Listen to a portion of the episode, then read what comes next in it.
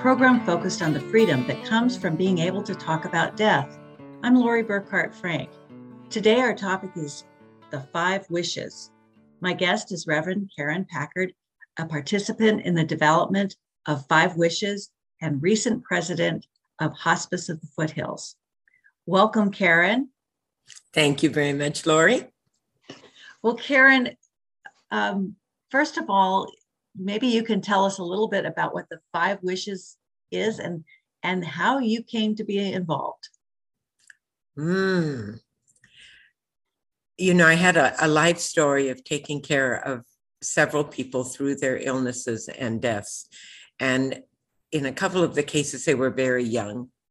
And it wasn't something, you know, when they come to the hospital room and tell you, you do you have a will? Um, who's your lawyer? the only thing you thought about is is your tennis racket in good shape, you know? And so I began in those years to care and want to gain understanding of end of life.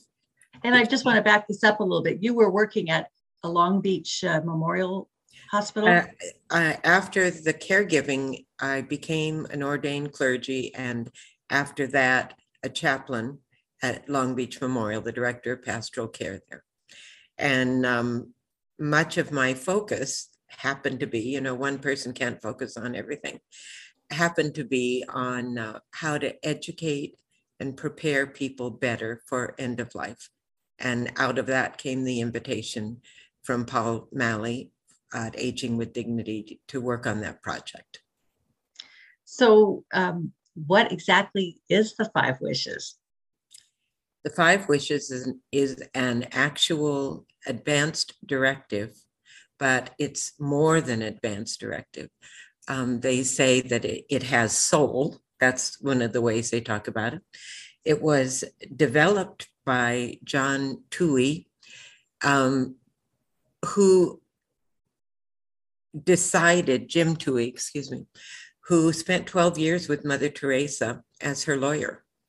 And in the course of that time, she really worked on him about doing something with his life that would make a difference in dignity for people as they were dying. So when he finished his 12 year term with her, he came back to the States and began fundraising and finding grants to develop a whole program for aging with dignity. And the part that took off, um, I don't know if you heard of the Terri Schiavo case. Um, I cannot kind of remember, but perhaps you could remind the listeners. Yeah, it was back in Tallahassee, Florida, which happens to be where the offices of Aging with Dignity are.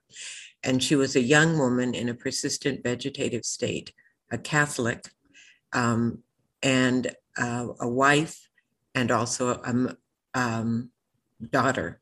And so the opinions of her mom and dad and the opinions of her husband were totally different. And the opinion of her Catholic priest was totally different. And they all wanted to keep her on, um, she was um, being fed with a feeding tube in a persistent vegetative state. And the only way that she could be allowed to die was to discontinue the feeding. And that went against, eh, you know, it just people protested in the streets of Tallahassee. And out of that, people began to see the need for some directions. And this advanced directive has the basics who do you want to make decisions for you? And um, what do you want? But it also has um, the softer things. You know, who do you want to have with you when you die? Do you want somebody to hold your hand? Do you want somebody to pray? Who don't you want to have with you? What do you want um, to happen in your funeral? You know, things that are ongoing that you can just keep writing in the margins. So hopefully, when somebody completes the five wishes, and we'll talk a little more about some of the parameters of that. And a person has it in their hand, whether they know you or not. You've put enough of yourself on the document that that person can really make a good decision um, about what the direction should be for the end of your life. So you mentioned advanced directives. Is this the same as an advanced directive? It it is. It, I have to be careful how I say this. it could, in effect, be your advance directive with nothing else. If people have already done, you know, the two page advance directive document that you do with your lawyer or, you know, your um, whoever you work with on those things, I basically say, as long as they agree, then you can staple it on as additional information. But if the dates are wrong or if anything in them contradicts each other, then you have to make a decision between the two. So, um, and we always go with the one that has the newest date, most current date. Mm-hmm. So it is an advance directive. Um, up to you have to be 18 to do it. You know, we have a, a one for children, one for adolescents, but the actual five wishes is for people 18 years and above. So, you know, it's called Five Wishes, which that name's very easy to remember. Um, yeah. But what are the actual five wishes. and I and I do have it in front of me, Karen. Good. So maybe I, am laughing because she has it. Um, why don't because I'm your listeners would really laugh if they knew where I'm sitting. I'm I'm moving tomorrow and I'm sitting in a an empty bar in the hotel where I'm staying. I have nothing with me. So uh, um, the first thing is who do you want to make decisions for you? That that's the first wish. And I won't get the words exactly right, and you can coach me, Lori. That, that's close um, enough. Yeah, and it gives you three choices. So, which is a really good idea, right? Because say you do this when you're 50, by the time you're 70, um, the person you chose might be dead, might be living in China. You know, my, I don't know, maybe you don't talk to him anymore. So I, you can update it as long as you update all of your copies. So, who do you want to make decisions for you? And then um, what you want those decisions to be you know so that would be the medical treatment that you want or you yeah. don't want? Right right all the medical things. And it goes through them in a way that where you're encouraged to write extra. I'll give you an example. Um, you know do you want life support at end of life? Okay life support being defined as something that would keep you alive if you discontinued it. So it could even be an antibiotic, could be life support. Okay. Oxygen could be life support. A ventilator, of course, could be life support. Um, kidney dialysis, you know. Then um, if you have parameters around that that you want to say, I'm remembering and writing in mine, I said, you could put me on the ventilator long enough for my family to get there. You know, even if um, I'm, you know, brain dead, keep me on the ventilator, which can't do very long in, in this state if somebody's actually brain dead. But if people are on their way, keep that ventilator in until all the family that wants to be is here. And then we'll take it out together. And of course, this is already discussed with my family. You, you don't want to do this and not discuss it with your family because um, it's not easy, but it's necessary. So you I can write those love things. That. I I love that it it gives you that chance to respond and put the parameters around it rather yeah. than the legal documents sometimes to me feel a little confining. It's like right. it's a yes no answer, and it's hard to to decide. And I have more I want to say about that or ask about that. Yeah. So that is great. And you know how you and I were talking just a little bit ago, nothing goes as planned, right? So if you have a document that's just boxes with X's in it that you can't make personal for yourself, and the situation doesn't line up exactly the way the questions are written, if you've written some things, I'd really like you to call Dr. Riker and make sure that he agrees with the diagnosis. I don't that I think that's on mine, and Dr. Riker doesn't even practice medicine anymore, so I need to fix that. But it helps those people who are deciding. You would like them to think that that document is you. Oh, that's that's so lovely. That that is great. Well, and the next question, um, how comfortable I want to be. So, Yeah. what is And that? That's really a pain, that's a pain management question. There are some people, you know, snow me, put me under, you know, I don't want to even know what's going around. There are some people who say, give me the least you possibly can. I want to be really aware of who's around me and able to react.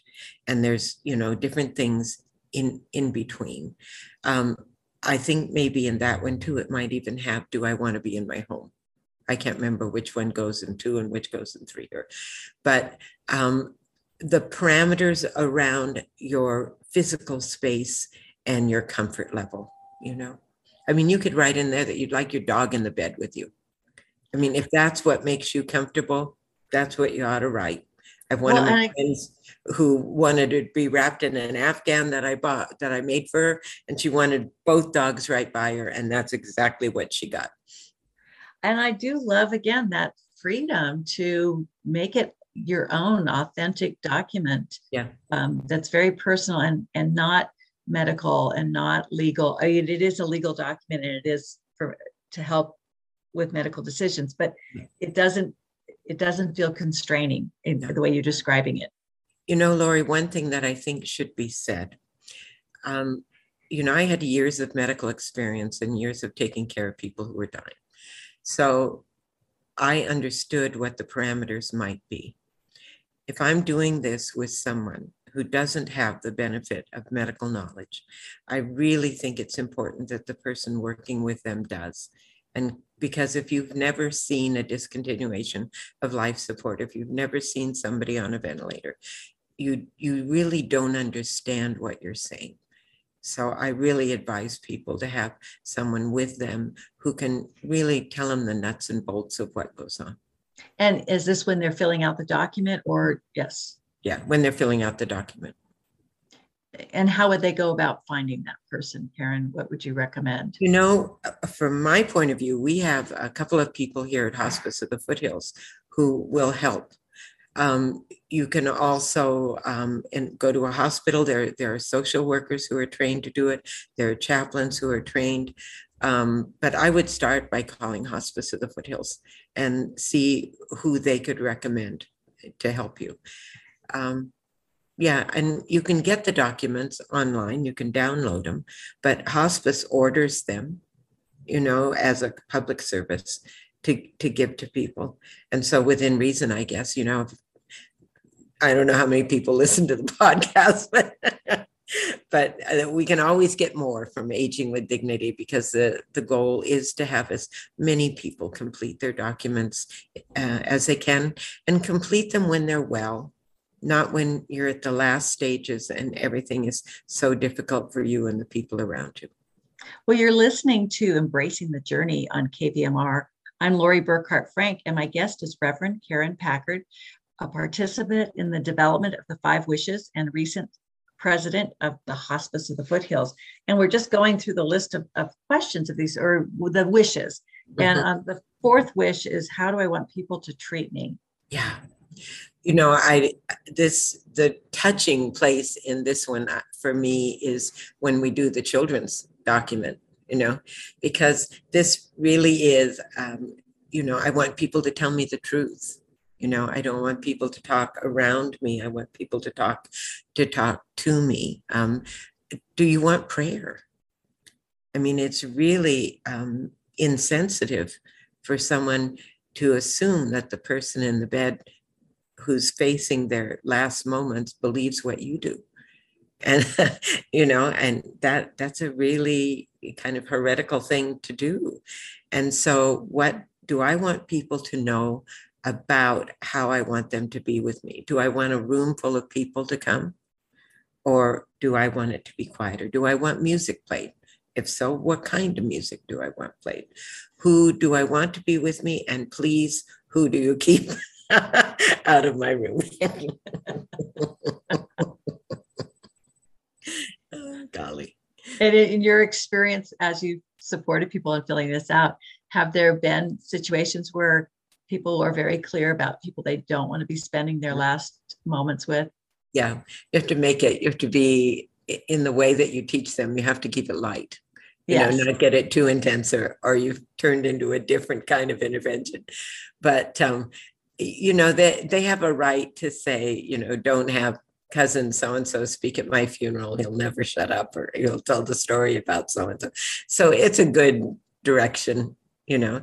Is um, that how, where is the part about your funeral? Which one is, I can't remember if it's. In- I, have to look at the book because the It- last one is what do I want my loved ones to know. yeah. Um, but I imagine it would be under the how do I want people to treat me? I think so. That's what I'm remembering. But Yeah. that's an important thing to mention for us right now because um, deciding how you want to be remembered, okay, from some words.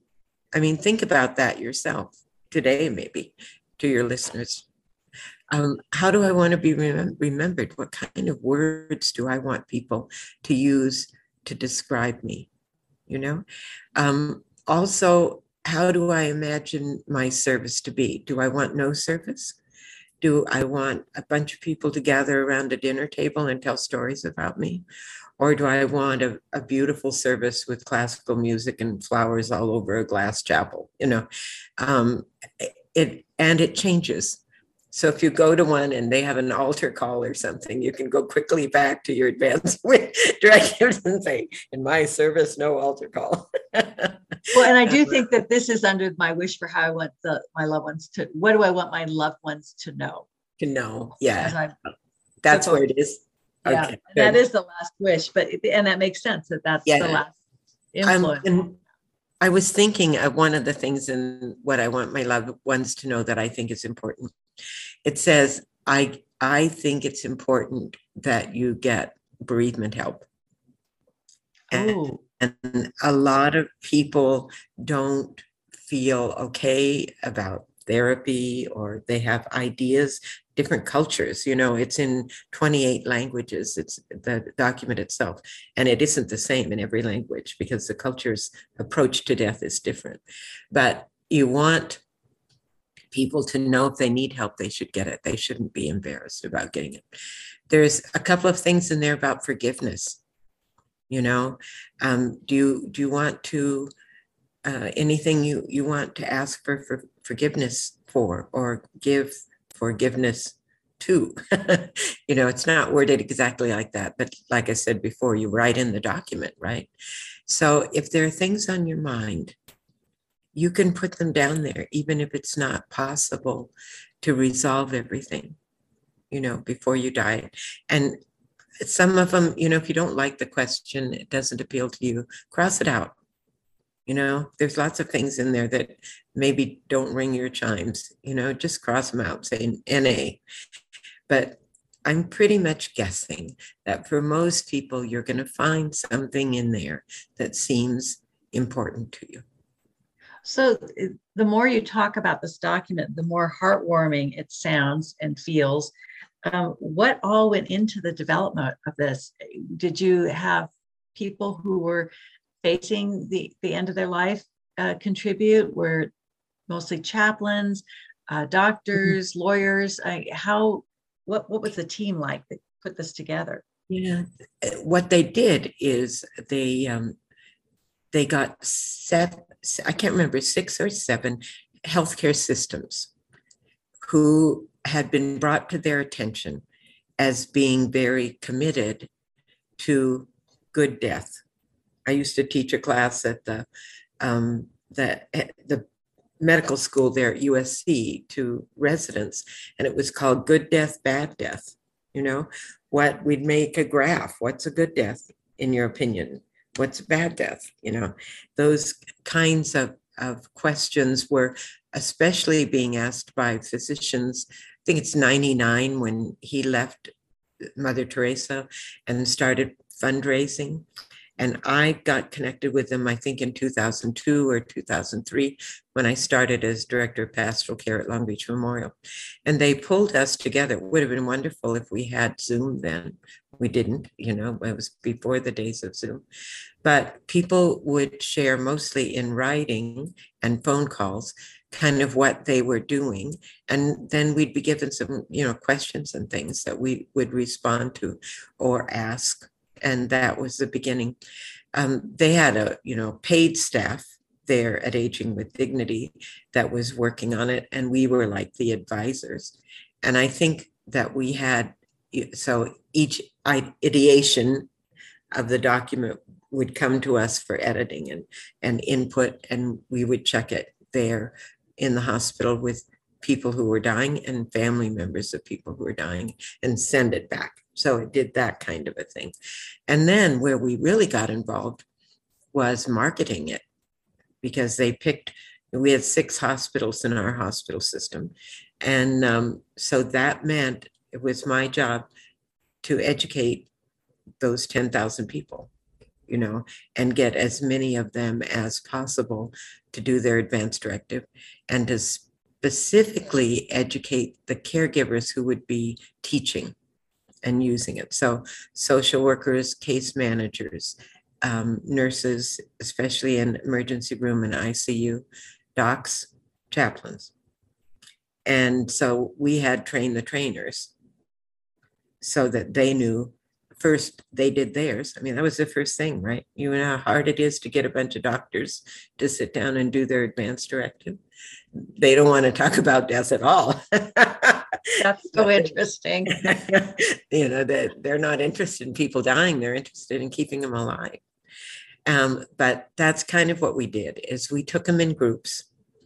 And I even took some of those people who were going to train away on retreat and trained them on retreat so that we had time first for people to discuss their own feelings about death before we started putting something on paper and tell their story.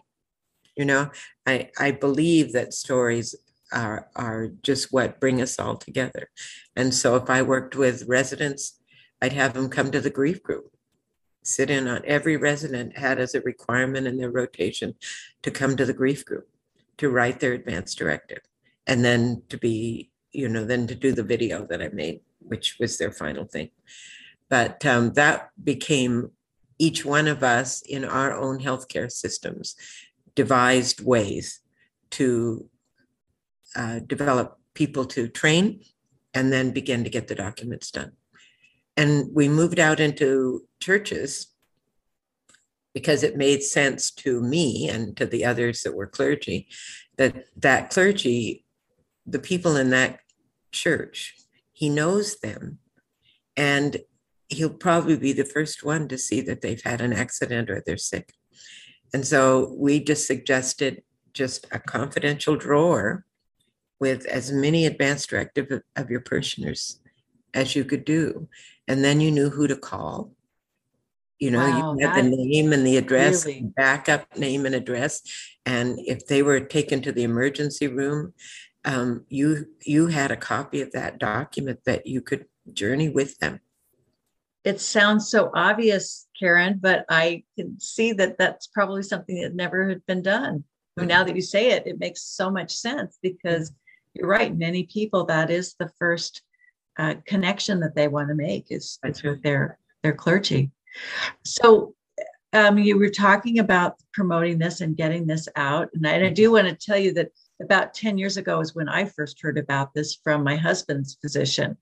And I never heard it before, but he had a, a life uh, ending disease. And, and so it, it, did get out to the doctors. That's the first way I heard about it. Yeah. Uh, but also, I believe there was some recognition by uh, the state of Florida. So could you talk about that a little bit? Well, you know, it's some I, I don't even remember the date of that, but they brought those six or seven of us from those different health systems back um, to be recognized. And I sat at the table with Jeb Bush and his wife. And, um, you know, it was a lovely thing. It, it, was on an anniversary of the document. I don't remember how many years. Um, and bringing attention, you know, it was a PR event also to bring attention to the document. And in the course of that, the, the seven of us or six of us were um, recognized for promoting it. And I really I ended up working with Paul Malley, traveling and teaching seminars on it in places with, especially with um, caregivers who were going to be teaching. So we developed a, um, a seminar that had the five wishes and then a cross cultural healthcare piece once all the different um, translations began to come out as to how you dealt with diversity in your place of work or worship. So, as you mentioned this, is this just in the United States or is this beyond? No, it's beyond now. And I don't know how well it is beyond, but at the time, the last time I checked, there were 28 um, languages. And each one of those was developed um, with cultural sensitivity. So it isn't just somebody, a linguist, you know, making a direct translation, because there are people who, um, for whom talking about death is a very, very, um, you know, they, they don't want to do it. You know, it um, has to have a much softer, less inclusive well, approach we're coming up to the end of this, Karen, and oh. I, I, just I know it goes so fast, it and does. I want to. You've done so much around the five wishes and so much in your life as you continue to do. But I'm really interested in why are you still such a great proponent and and willing to put all your energy, especially at this exceptionally busy time in your life, uh, to put your energy to share. What what mm-hmm. continues to pull your heartstrings on this?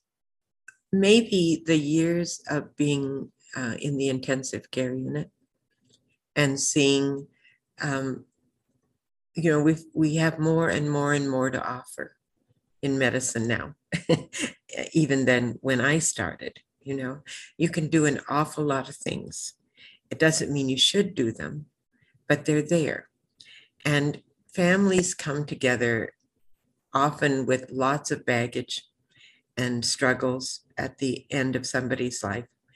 And we found that those families who had gone through the five wishes, or even if they hadn't gone through, and we had it at the hospital and there it sat, and we could go through it and, and say what they wanted, it helped us uh, support that patient getting what they needed and that family who has to go on, right? they're not dead, they're not being buried. They have to get along with each other or try to, and um, integrate that person and the love of that person into their life, hopefully in a positive way. And if they're all arguing and you know that that's the memory that they have and i think it's really important to do everything we can to make good memories well, that is a beautiful reason to be involved in the five wishes. I'm Lori Burkhart Frank, and I've been talking to Reverend Karen Packard, a uh, participant in the development of Five Wishes and a real proponent of the Five Wishes, recent president of Hospice of the Foothills. I want to thank you so much, Karen, for coming on today. Uh, it just means an awful lot to, to hear your passion and all the information you had to share. You can oh, tune in. Very- you're welcome. Yeah, go ahead. no, just you're very welcome. I love to be with you. I think you're a wonderful interviewer, and the subject matter does is passionate for me. Well, thank you so much. You can tune in and listen to Embracing the Journey the fourth Tuesday of each month at 6:30 p.m. Thank you to our engineer Jeff Wright and to Jeff Wright for our theme music and podcast.